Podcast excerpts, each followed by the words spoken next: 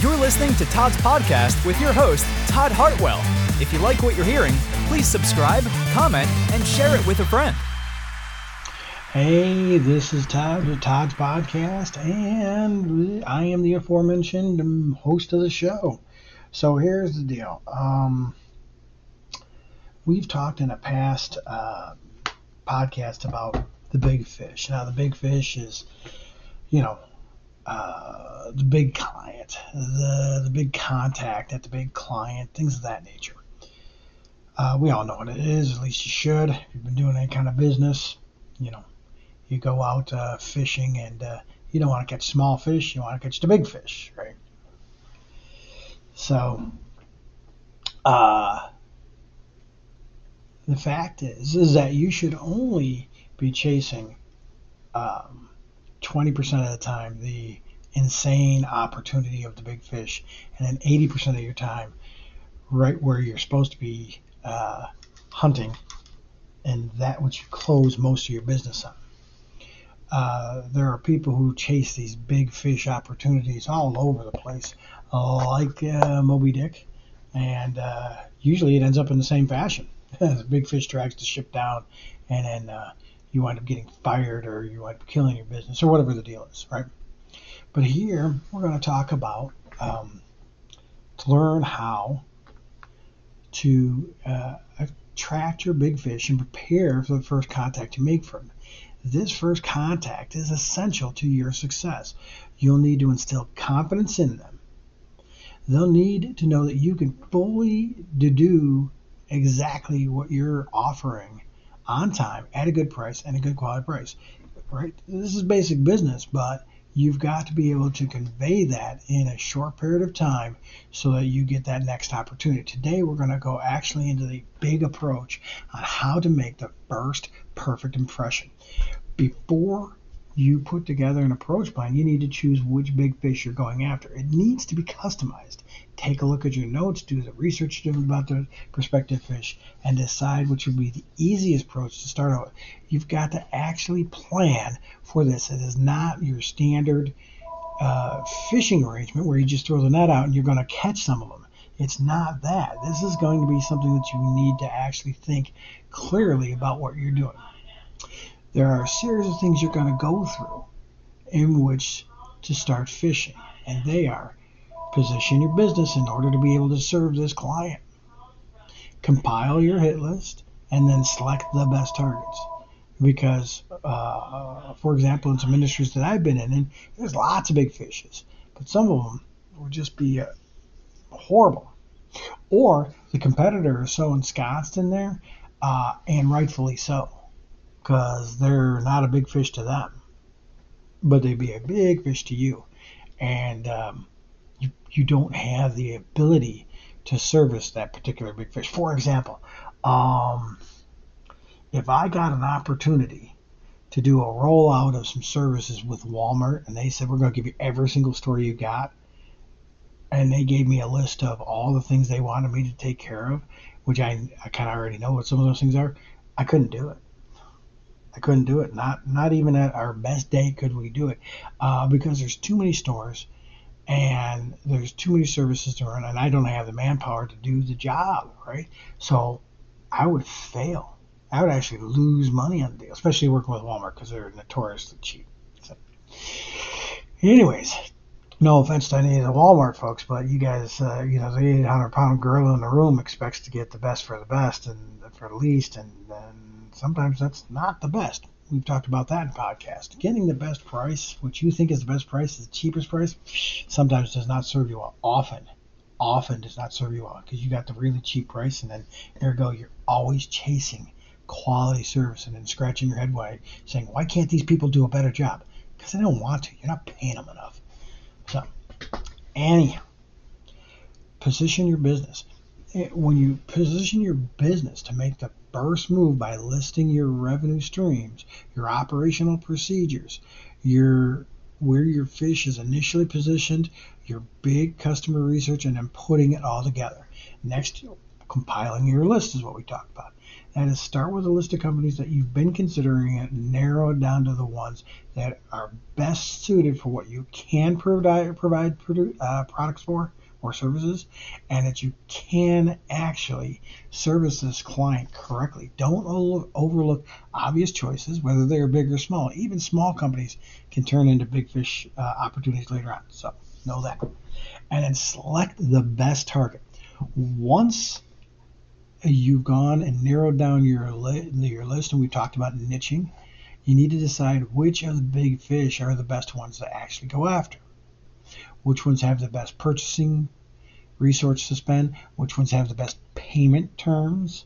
If you can find that out, does their company uh, vision complement yours? Right? Um, I was just listening to a radio program, and this particular uh, does not. Uh, they do um, investment for their clients, right? And they have narrowed down uh, their client um, offerings uh, by uh, removing. And they're not going to work with alcohol companies. They're not going to work with pornography companies in any way, shape, or form. They're not going to work with companies that have certain political views, things of that nature. And uh, they removed, you know, thousands of well-known named companies uh, because they just don't match up with what their clients want to do in regards to supporting a company. They don't want to give money to a company to grow if that company is involved in things that the particular investor doesn't want to be involved in. Uh, and you know their their uh, their numbers are just as good as everybody else's, if not better. And so they're like, I don't need to. I, my my clientele says that's fine, right? So they they realize that the company vision is important to their clients, and ergo they work with only companies that match their client's vision.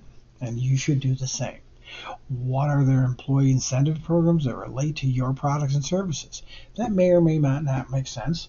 Uh, if you're a CPA firm and you're trying to land a big client, that may not make a big difference. Um, but if you're uh, if, if you're servicing things that uh, are at the store or uh, if you're a perks kind of company, uh, that uh, you need to know what, what the employee's incentive program is. What's the company's real need for you? Boy, you better have that down. You better know exactly what it is. if you don't know what that is, I, I'm not entirely sure why you're even thinking about talking to them. You got to know what is the company's real need for you and then how you fulfill it. Duh, right? Will the partnership lead you off course? Talked about that earlier, right? If I got to deal with a whole Walmart, right, it would lead me way off course and down a cliff. Uh, I'd be the Titanic with that big, huge part of the ship already down, and I'm in the last 20%, and just watching myself get sucked down quickly because it'd just be it would just it would just be killer. I know companies um, there was a, a, company called Tom and Cheese. They got investment on the Shark Tank uh, from Barbara Corcoran, and these guys went crazy and went from like five locations when they were on the show, and they went to 38 locations, and they got overwhelmed. Let them off course. They got excited about you know too much growth, and it was all been bad, and apparently it went under. I'm not entirely sure if it went under, but she had uh, had some comments that uh, was not well uh, when she was looking at another investment opportunity. So you should have the target in mind with uh, from the start, and it's time to start approaching and execute that plan. And here's a step by step how to help you make the first good impression. Build and analyze your database. Divide your leads into three different categories hot leads, great leads, and secondary leads. Okay? Again, this is all one on one stuff sometimes. Send out introductory mailings to your target and introduce yourself and your company and product services, but they need to be short, clean, and crisp. Too often, we allow people in the marketing departments of the world to create these ads that are just they're not concise. They're not short. Uh, and uh, you know, if you're reaching the C-level people, they don't have time for that nonsense follow up, follow up, follow up, follow up. Two to three days after the mailing should have been received. During that time of uh, phone, you know, you might wind up on voicemail. That's okay. but you need to find out if you don't even have the right contact person. And so phone calls are always important because even if you can't get to the right person, maybe you, you hunt around and you know we all have stories, man. It's like I thought I was talk, supposed to talk to this one dude, and they're like, oh no no no no no no no. Uh, Jesse, the uh, gal uh, that's lower in the company, actually is in charge of that, and uh, Frances, uh, she's she wouldn't touch that. I mean, she she probably could say no, but you know that's Jesse's gig, right? So I was up too high up the tel- telephone pole, and so just know every phone call is important, whether you get to the person or not. Follow up with another phone call with another mailing. Pepper it with pro- appropriate emails. Pepper it with appropriate touches on LinkedIn and and their Facebook page, or if any way you can get that person to notice that you're there without being a pest. you follow up your phone calls with another mailing and then thank them for the time, the ability to speak with them, to talk about your detailed services, so on and so forth. The letter is an opportunity to set up a meeting for a presentation. Oftentimes, uh, you are looking for the ability to take five minutes to get the opportunity to get the presentation. Sometimes that's the deal. Sometimes you're saying, hey, give me just about four to five minutes to see if there's a reason for me to ask you to look for 30 to 45 minutes with me. Uh, and sometimes people will take that opportunity too, setting up a meeting at uh, 4:55. You're saying, "Hey, five o'clock, we're done." Setting the meeting up at 11:55. We're going to take lunch, right?